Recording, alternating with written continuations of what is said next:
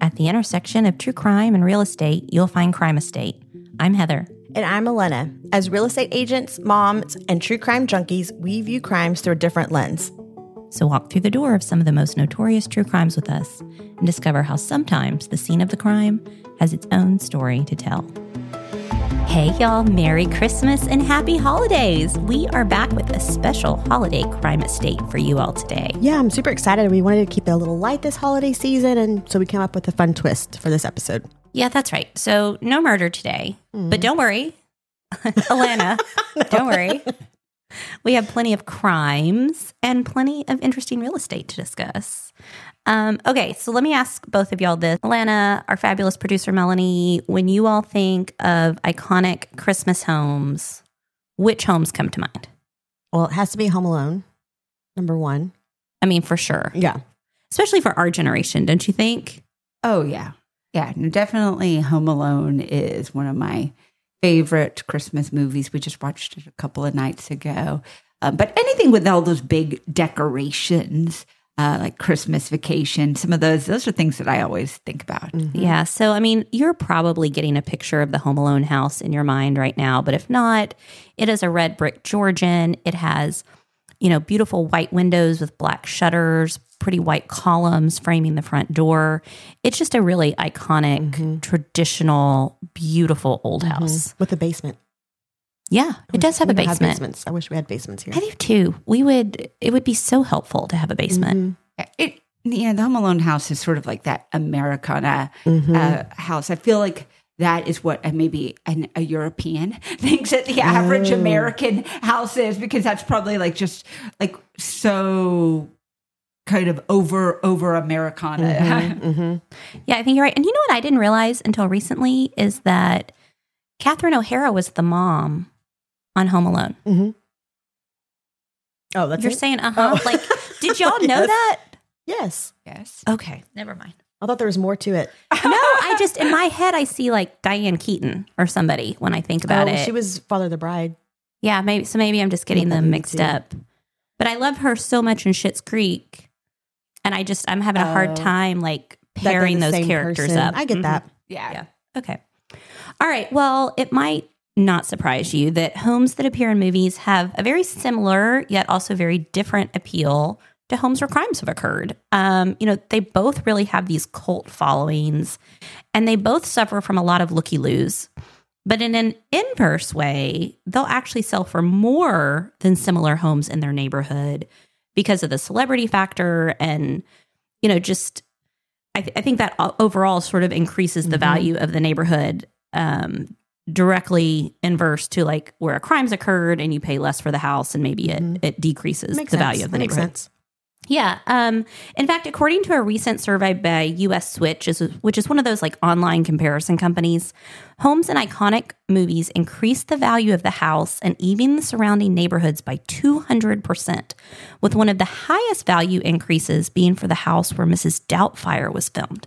Oh my goodness. I love that movie. We watched that nonstop growing up. Oldie but goodie.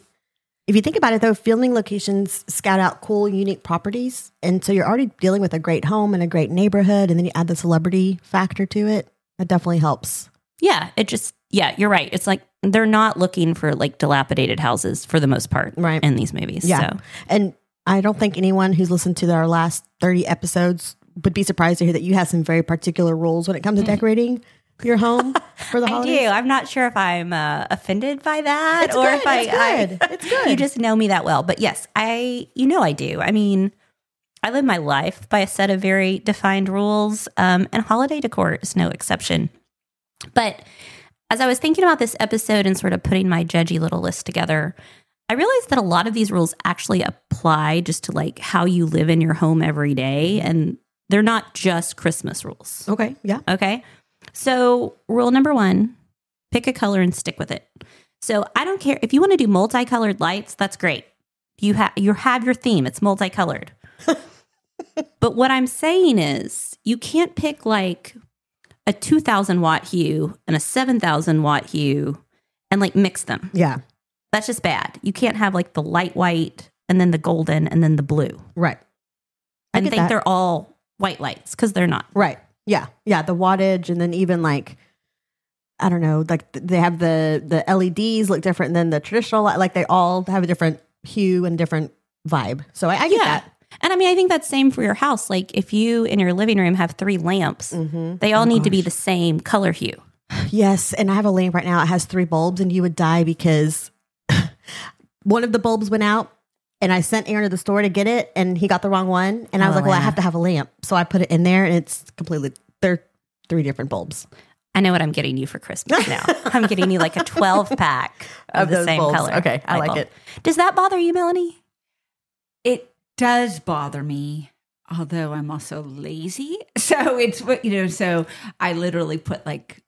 I, I I occasionally have the wrong light bulbs in there. I mean, I will fix it, but you're right. Yeah, Yeah, my husband would not even notice, not even notice that at all. Mm-hmm. I at least notice it and get annoyed. Yeah. So I think we all know. I feel like you both are extra, and I'm not. Oh, I feel like I'm not, and you are. okay, you're actually not that extra. We're side eyeing. I know everybody's looking at me over here. but I don't think that's terrible. That's not a that, that, that's a good one. I like yeah, that. no, I mean, I think just consider this my public service announcement. If you have never considered the wattage of your lights, now is the time you need to think about that. It, and I do agree. Like, I mean, especially when you're trying to go classy or elegant, like Heather, your house is. Um, but you know, my family, one of our Christmas traditions every year since I was little was is to one night to go driving around and go looking at lights. And you know, we did that in my hometown. We'll do it here in Dallas. And yes, you know, you you drive by the beautiful homes that are all lit up in in white, which is honestly kind of what I what I actually tend to do when I put lights in my house. But really, what is fun to go to are these crazy over the top mm-hmm. houses. Like one of my favorite houses, they do it only every every other year because it's so much work, but it is out the wazoo. It's crazy, it's funny, it's kitschy, it's definitely probably breaks every Heather yeah. decorating rule. But you know, it, it is a lot of fun. And some and let's be honest now, that's what our kids like. You know, they they remember some of these crazy ones. But I also um think that if you're going to go big, go big, but take it down. You know, th- okay, that's annoying to me. Is it's the end of January, God forbid February, and you're driving around and it's still fully lit up. Yeah. Yeah, no, I totally agree. I think that's a good rule. What do you think is like the earliest you should put up your Christmas decorations and the latest you should take it down? And before you answer, mm-hmm. I have researched this and I know what the oh. actual Oh, rule dang. is. Okay. I think December 1st for putting them up, obviously, and then taking down, I don't know, first week of January. Okay, you're in pretty good shape. What about you, Mel? Yeah, I I am. I think you're right about beginning of December 1st. Um, my husband said this. He said, We're going to do Thanksgiving next year. That's only because we literally just put out some decorations this week. And I actually have boxes and boxes of great decorations that uh, just, it's lazy to get them all out. And so now we're like, okay, we've, we should have put them out a couple of weeks ago. Um, but my uh, younger son, as you know, he's a, an old man. An old man. Um, and he is uh, very opinionated on this. He thinks As sh- old men are. Yes, yes. He hates when, like, in November. And honestly, if he had his druthers, it would be like December 15th. He's like, everything should have its season, everything should have its old time. And he's like, you know, you can't have a Thanksgiving season if you're trying to be doing Christmas decorations in November. And so I do kind of agree with this point, but it also just makes me laugh that he's so opinionated Love it. about it. But yeah, um, it- I think I we usually that uh, end of the first week of January is what we aim for. To have it down. Yeah. Yeah. So, according to Balsam Hill, which is like a great Christmas shopping or Christmas decor shopping resource, if y'all haven't checked them out, they did a study, quote unquote study. um, and the majority of people put their Christmas decorations up the day or the weekend after Thanksgiving, with the second highest number of people putting the, them up the first week of December. Okay. And in terms of taking them down, the first week of January is like by by far the leader on when you should do it. Um, But decorators will say, and tradition will tell us, that you can leave your Christmas decor up through the 12th day of The Christmas. Epiphany. The Epiphany, that's Yeah. right. And then after that, it is, I mean, I don't think you can say it's bad luck because that's not really Christian tradition, but it, it should come down after the Epiphany. See, and it doesn't surprise me that Balsam Hill would also do the study because they are known for their fabulous um, uh, fake trees. Uh, but like my house, we tend to usually always get like a nine foot um, noble fir, Fraser fir tree, and so that's also part of the reason, like for our timing, is I don't want to put it up too mm, early yeah. because it'll be dead by Christmas, and then you know after that first week of January, it's starting to look a little a little limp. There's needles everywhere. Yeah. Well, I think we've told everybody, you know, we were sort of displaced last year. We were living in a temporary house, and our living room was really dark. Um, and I was not going to pay to replace all the lights with like fancy light bulbs because we weren't going to be there for very long. And so I left my Christmas tree up until we moved out, which goes against every rule I have ever made You're for myself. But you changed the bulbs. No, I changed the decorations Right. though. Yeah, so I changed the decorations. So in February we did like shamrocks for um St. Patrick's Day and we did, you know. I love oh, that. Oh no, I'm sorry. I guess we did hearts in February for St. Patrick's Day and then shamrocks Hearts in for March. Valentine's Day. yeah. Saint Okay. Valentine's. So in February we did hearts for Valentine's Day. In March we did shamrocks for St. Patrick's Day. In April we did something for my son's birthday. So, you know, we just kept it festive. I love that. And I think that speaks to like when you are in a different season, you just sort of have to roll with it, no matter what the rules mm-hmm. are. Mm-hmm. Love it. I, I liked uh, during COVID, um, people I knew were putting up the tree like months early. And I actually kind of appreciated that. Like, you know, if it brings you joy, you know, who are we to be offended? Like, this is, you know, if it's in your own house and it's going to make you smile, keep it up. I'm with you. Okay, but back to famous Christmas movie houses. Like we said, few houses are as iconic as the Home Alone house. In fact, for $300, you can even build your own Lego Home Alone house. Bargain. Yeah, yeah. So, you know, Home Alone was written by the iconic 80s filmmaker John Hughes, and Hughes based most of his movies, so think like Ferris Bueller's Day Off and Pretty in Pink, in Chicago and its suburbs. So, this classic 1920 red brick uh, Georgian um, is about a 5,000 square foot home, and it was really used mainly for the exterior shots. And it's located at 671 Lincoln Avenue in Winnetka, Illinois. Now, the film's director, Chris Columbus, described selecting the home in a 2015 interview by saying, We needed to cast a house that would work for the stunts, and also a house that was visually appealing, and if this makes sense, warm and menacing at the same time. It's the kind of house, if you were a kid, it would be fun to be left home alone. Columbus snapped a few shots of the dwelling's exterior and sent them to Hughes, who called it perfect and added, This is exactly how I imagined the house. It's nice. Yeah, so they used the exterior of the home for a lot of the shots, which required shooting from like 5:30 at night to before sunrise each morning. And then the filmmakers actually rented the homeowners an apartment to stay in during the 4-month filming process. But the family decided to return home after only a few nights, and so they lived in the master suite on the second floor while the film crew worked downstairs. And I heard that they they did use the um the staircase for like the sliding down the staircase scene. Yeah, they, yeah, they used the the foyer, which had that kind of quintessential staircase, and like I think the living room was some of the inside shots. But if you think about it, and I just watched the movie the other night, there's actually a lot that takes place outside in the treehouse, etc. And so all of that was uh, actually exterior to the house. But um, when you bring up Home Alone, and I don't know how this fits with your home decorating rules, but one of the things that I'm always amazed by, and once you see it, you can't not see it anymore, is that every single room in the house is, um, at least as it's decorated in the movie, and was you know probably on a lot somewhere, is red and green, and like every room has wallpaper, not just like a little bit of wallpaper, but every room has wallpaper, red, white, and green. Um, and it's also in the kitchen, you know, very 1980s style kitchen. Red pots, green tiles, red teapot, uh, crimson floors, even a green rolling pin. There's no green rolling pins in real life, but this is a green.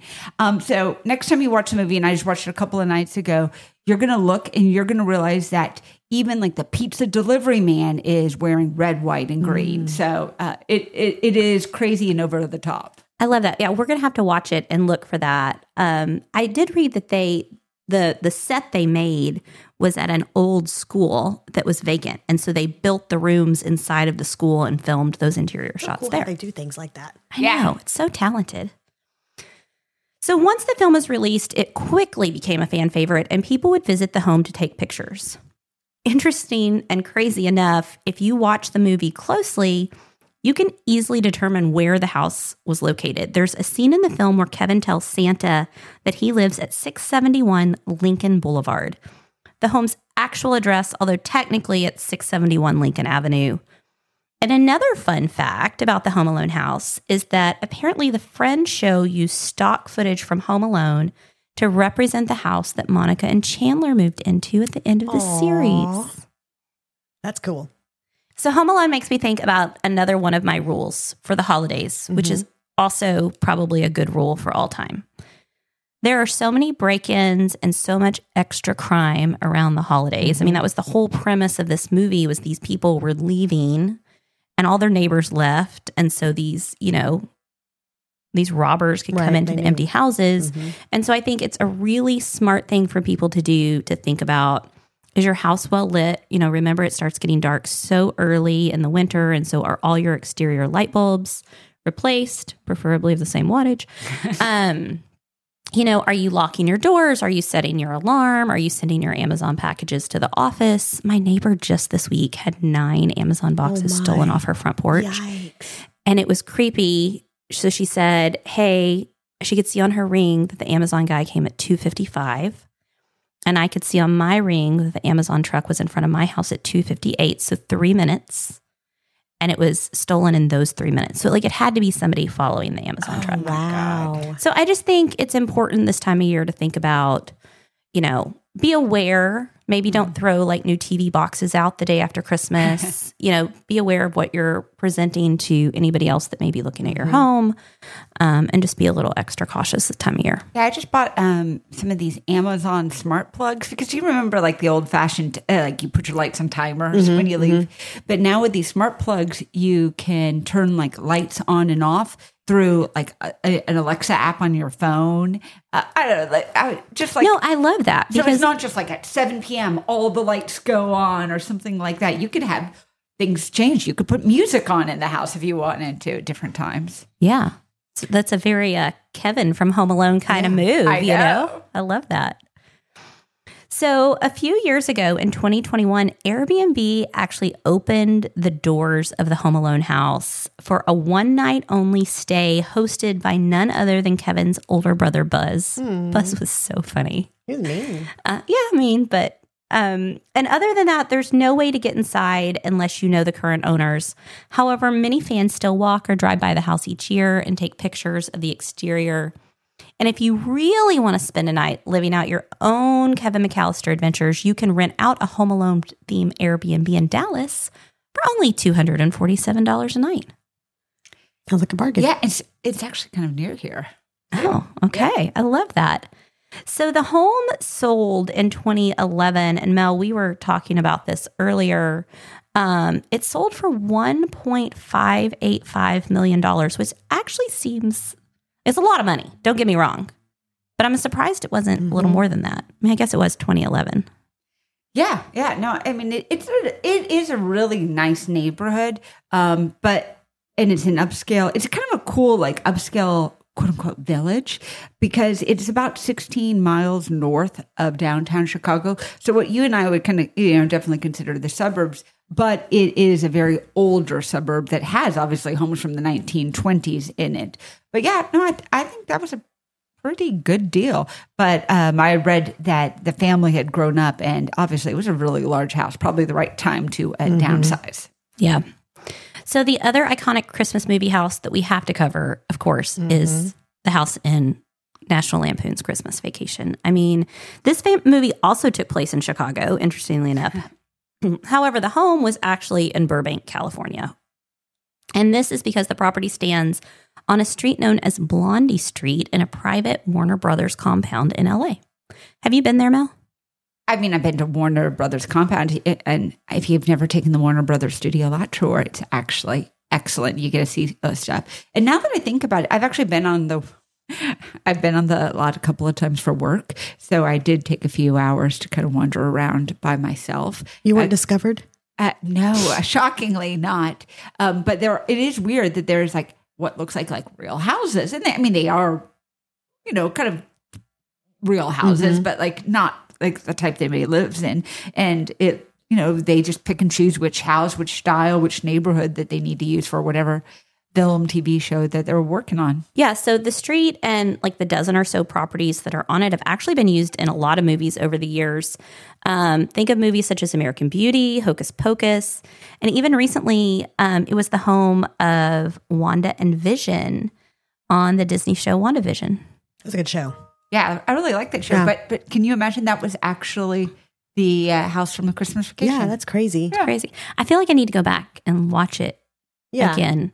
But, you know, these shell homes are continuously updated over time and they're used for different WB TV shows and films just sort of as needed, which I think is really cool. However, there is a home in Greater Akron that is known as the Griswold House. And just like in the movie, every inch of the suburban home is covered from roof to foundation with some 250 individual strands of energy efficient LED lights. That's 25,000 individual light bulbs. There's also other fun nods to the movie on decorations outside the home. This year is actually the 11th year that the family has covered their home in lights and raised money for charity. That's really sweet. I know it not it might not be your design aesthetic, but I think all of our boys would love it. Yeah. Yeah. I mean, it, I even read that you can see uh, passenger planes flying above this house can see it from down below. Mm, Kind of cool. Speaking of our boys, have your kids ever had a Red Ryder BB gun? nope. Definitely. Yours have? Of course. I love that. My brother had one. I, re- I still vividly recall the Christmas that he got it for Christmas, and he had it hidden. My dad had it hidden behind um, curtains in the living room, and so it was the very last gift that they pulled out as the big surprise at the very end of Christmas one year. Yeah. Who can forget You'll Shoot Your Eye Out in the classic movie? This cult classic movie was set in a fictionalized Indiana town, but the house is actually in the Cleveland, Ohio Tremont neighborhood. The, ni- the 1895 home at 3159 West 11th Street was chosen as a classic model of a neighborhood where traditionally families of the local steel mill workers lived. While many interior scenes were filmed in Toronto, the house and the neighborhood were used for the exterior scenes and the local department store where Ralphie met Santa. While Cleveland gets a lot of snow, unfortunately, there was not a lot during filming, and much of the snow that viewers saw had to be brought in from ski resorts from the area, and firefighter foam and potato flakes were also used. That's crazy. Yeah, that's fun. That'd be like trying to film like something with snow in Dallas. We could totally do that with potato flakes. That's really smart. Well, Are you going to clean it up? yeah. Oh, right. No. Yeah. Well, they must have had to use that at the Christmas vacation house in Burbank. Oh, right. So, yeah, Alana, the story of the 1,800 square foot home has sort of this amazing full circle happy ending. After the movie was filmed, the neighborhood declined even mm-hmm. further. You know, this is not like some of these other iconic homes where they picked like really nice homes in nice mm-hmm. neighborhoods. And in 2004, entrepreneur Brian M. Jones, who's a native of San Diego, bought the house just a month away from it being condemned. Wow. He bought it on eBay, sight unseen, What? for $150,000. You mean neither of you have helped anyone to buy or sell a house on eBay? No, no, I've not listed a house on eBay. Nope. I did sell my very first item on eBay this week. Oh. Yeah, I sold an extra thermostat that we had after we moved in. Oh, cool. Yeah. Okay, that's sort of besides the point. Um okay, so Brian Jones is proof that sometimes the truth is just stranger than fiction because he actually used revenue from his business, the Red Rider Leg Lamp Company, for the down payment. What does his company make, you might ask? But of course, those leg lamps that were iconic in the movie. That's really funny. That was meant to be. I think it was meant Yeah, to be. I think, I mean, and he wasn't from Akron. He wasn't from the neighborhood. I, I can only imagine that somebody sent him like a post about this house being for sale and because of his company, and he just decided on a whim. I mean, honestly, that's really good PR for the company. Yeah. So he spent thousands of dollars to painstakingly recreate the look of the home from the movie and also turn it into a bed and breakfast while additionally also acquiring other properties on the street. The House and Museum opened to the public on November 25th, 2006, with original cast members attending the grand opening. It attracts some 75,000 visitors annually and it is still open daily for tours. Recently, Jones put the museum and B&B up for sale, but luckily it was purchased by a longtime employee who's keeping it open. That is really sweet. Isn't that awesome? Yes. It, I was looking at it. It looks kind of neat. So if you're ever in Cleveland, Ohio, go take a look at the uh, the house or the museum. Well, and I love that, you know, this neighborhood had gone well, I don't love that the neighborhood gone down had gone downhill, but I love that they took what Yeah. was not a great area and did something really Re- great with it. revitalized it. Yeah, that's amazing. All right, well, those are my crimes against Christmas, ladies. Um, It was really good. yeah, I enjoyed Did- that. Do you have any other like crimes against Christmas that I didn't cover? I don't think so. No. No, You just go with the flow Christmas yeah, at your yeah. house. We hope you have a wonderful holiday, whatever traditions you take part in, and we will see you soon. Merry Christmas. Merry Christmas. You filthy animals.